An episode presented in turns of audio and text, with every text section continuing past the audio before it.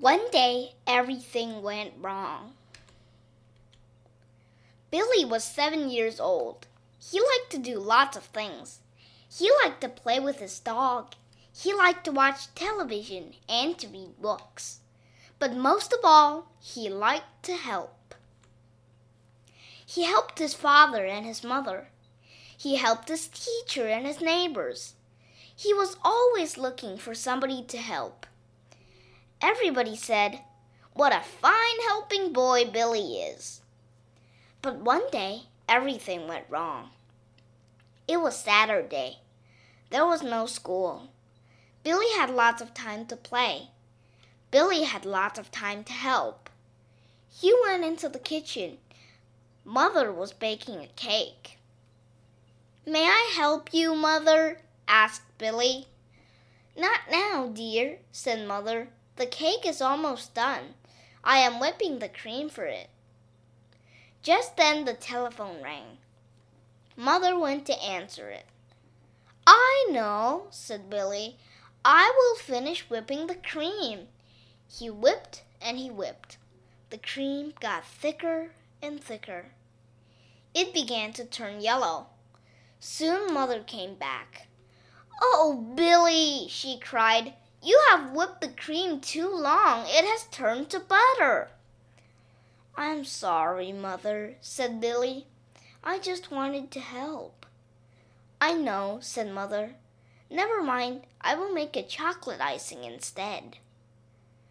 But please, Billy, go and help somebody else. Billy sat and thought. I know, he said. I will give Tippy a bath. I will surprise Daddy. He went into the bathroom. He put water into the tub. He put in some of Mother's bubble bath, too. Then he went to find Tippy. Tippy had never liked water very much. He did not like it at all with bubbles. He jumped from the tub. He was covered with soap suds. He ran down the stairs and into the street. Mad dog! Mad dog! called all the people. They ran into their houses. Somebody called the policeman. When Tippy saw Policeman Bird, he stopped running. Tippy knew Policeman Bird. He went to him wagging his tail. Soon Billy got there. What happened to Tippy, Billy? asked Policeman Bird. I was giving him a bath, said Billy. Daddy doesn't like to do it. I just wanted to help. Well, said Policeman Bird, take Tippy home and wash him off. And please, Billy, go and help somebody else. Billy did as he was told. Then he sat on the porch and thought. I know, he said. I will help Mr. Dean next door. He did not finish weeding his garden last night. I will do it for him.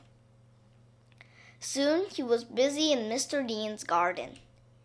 When Mr. Dean got home, he began to shout, Who was in my garden? Who pulled out all the flowers I planted? Poor Billy. He wanted to run and hide, but he didn't. I did it, Mr. Dean, he said. I thought they were weeds. I am sorry. I just wanted to help. I know that you didn't mean it, Billy, said Mr. Dean. I am so sorry I was angry. But please, Billy, go and help somebody else. Poor Billy.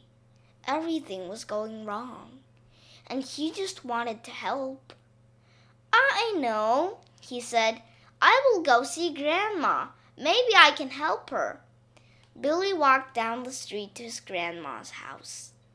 Grandma, I have been trying to help people all day, but everything is going wrong. Well, I was just going to clean Joey's cage, Billy, said Grandma. Why don't you try helping me with that? Joey was Grandma's little parakeet.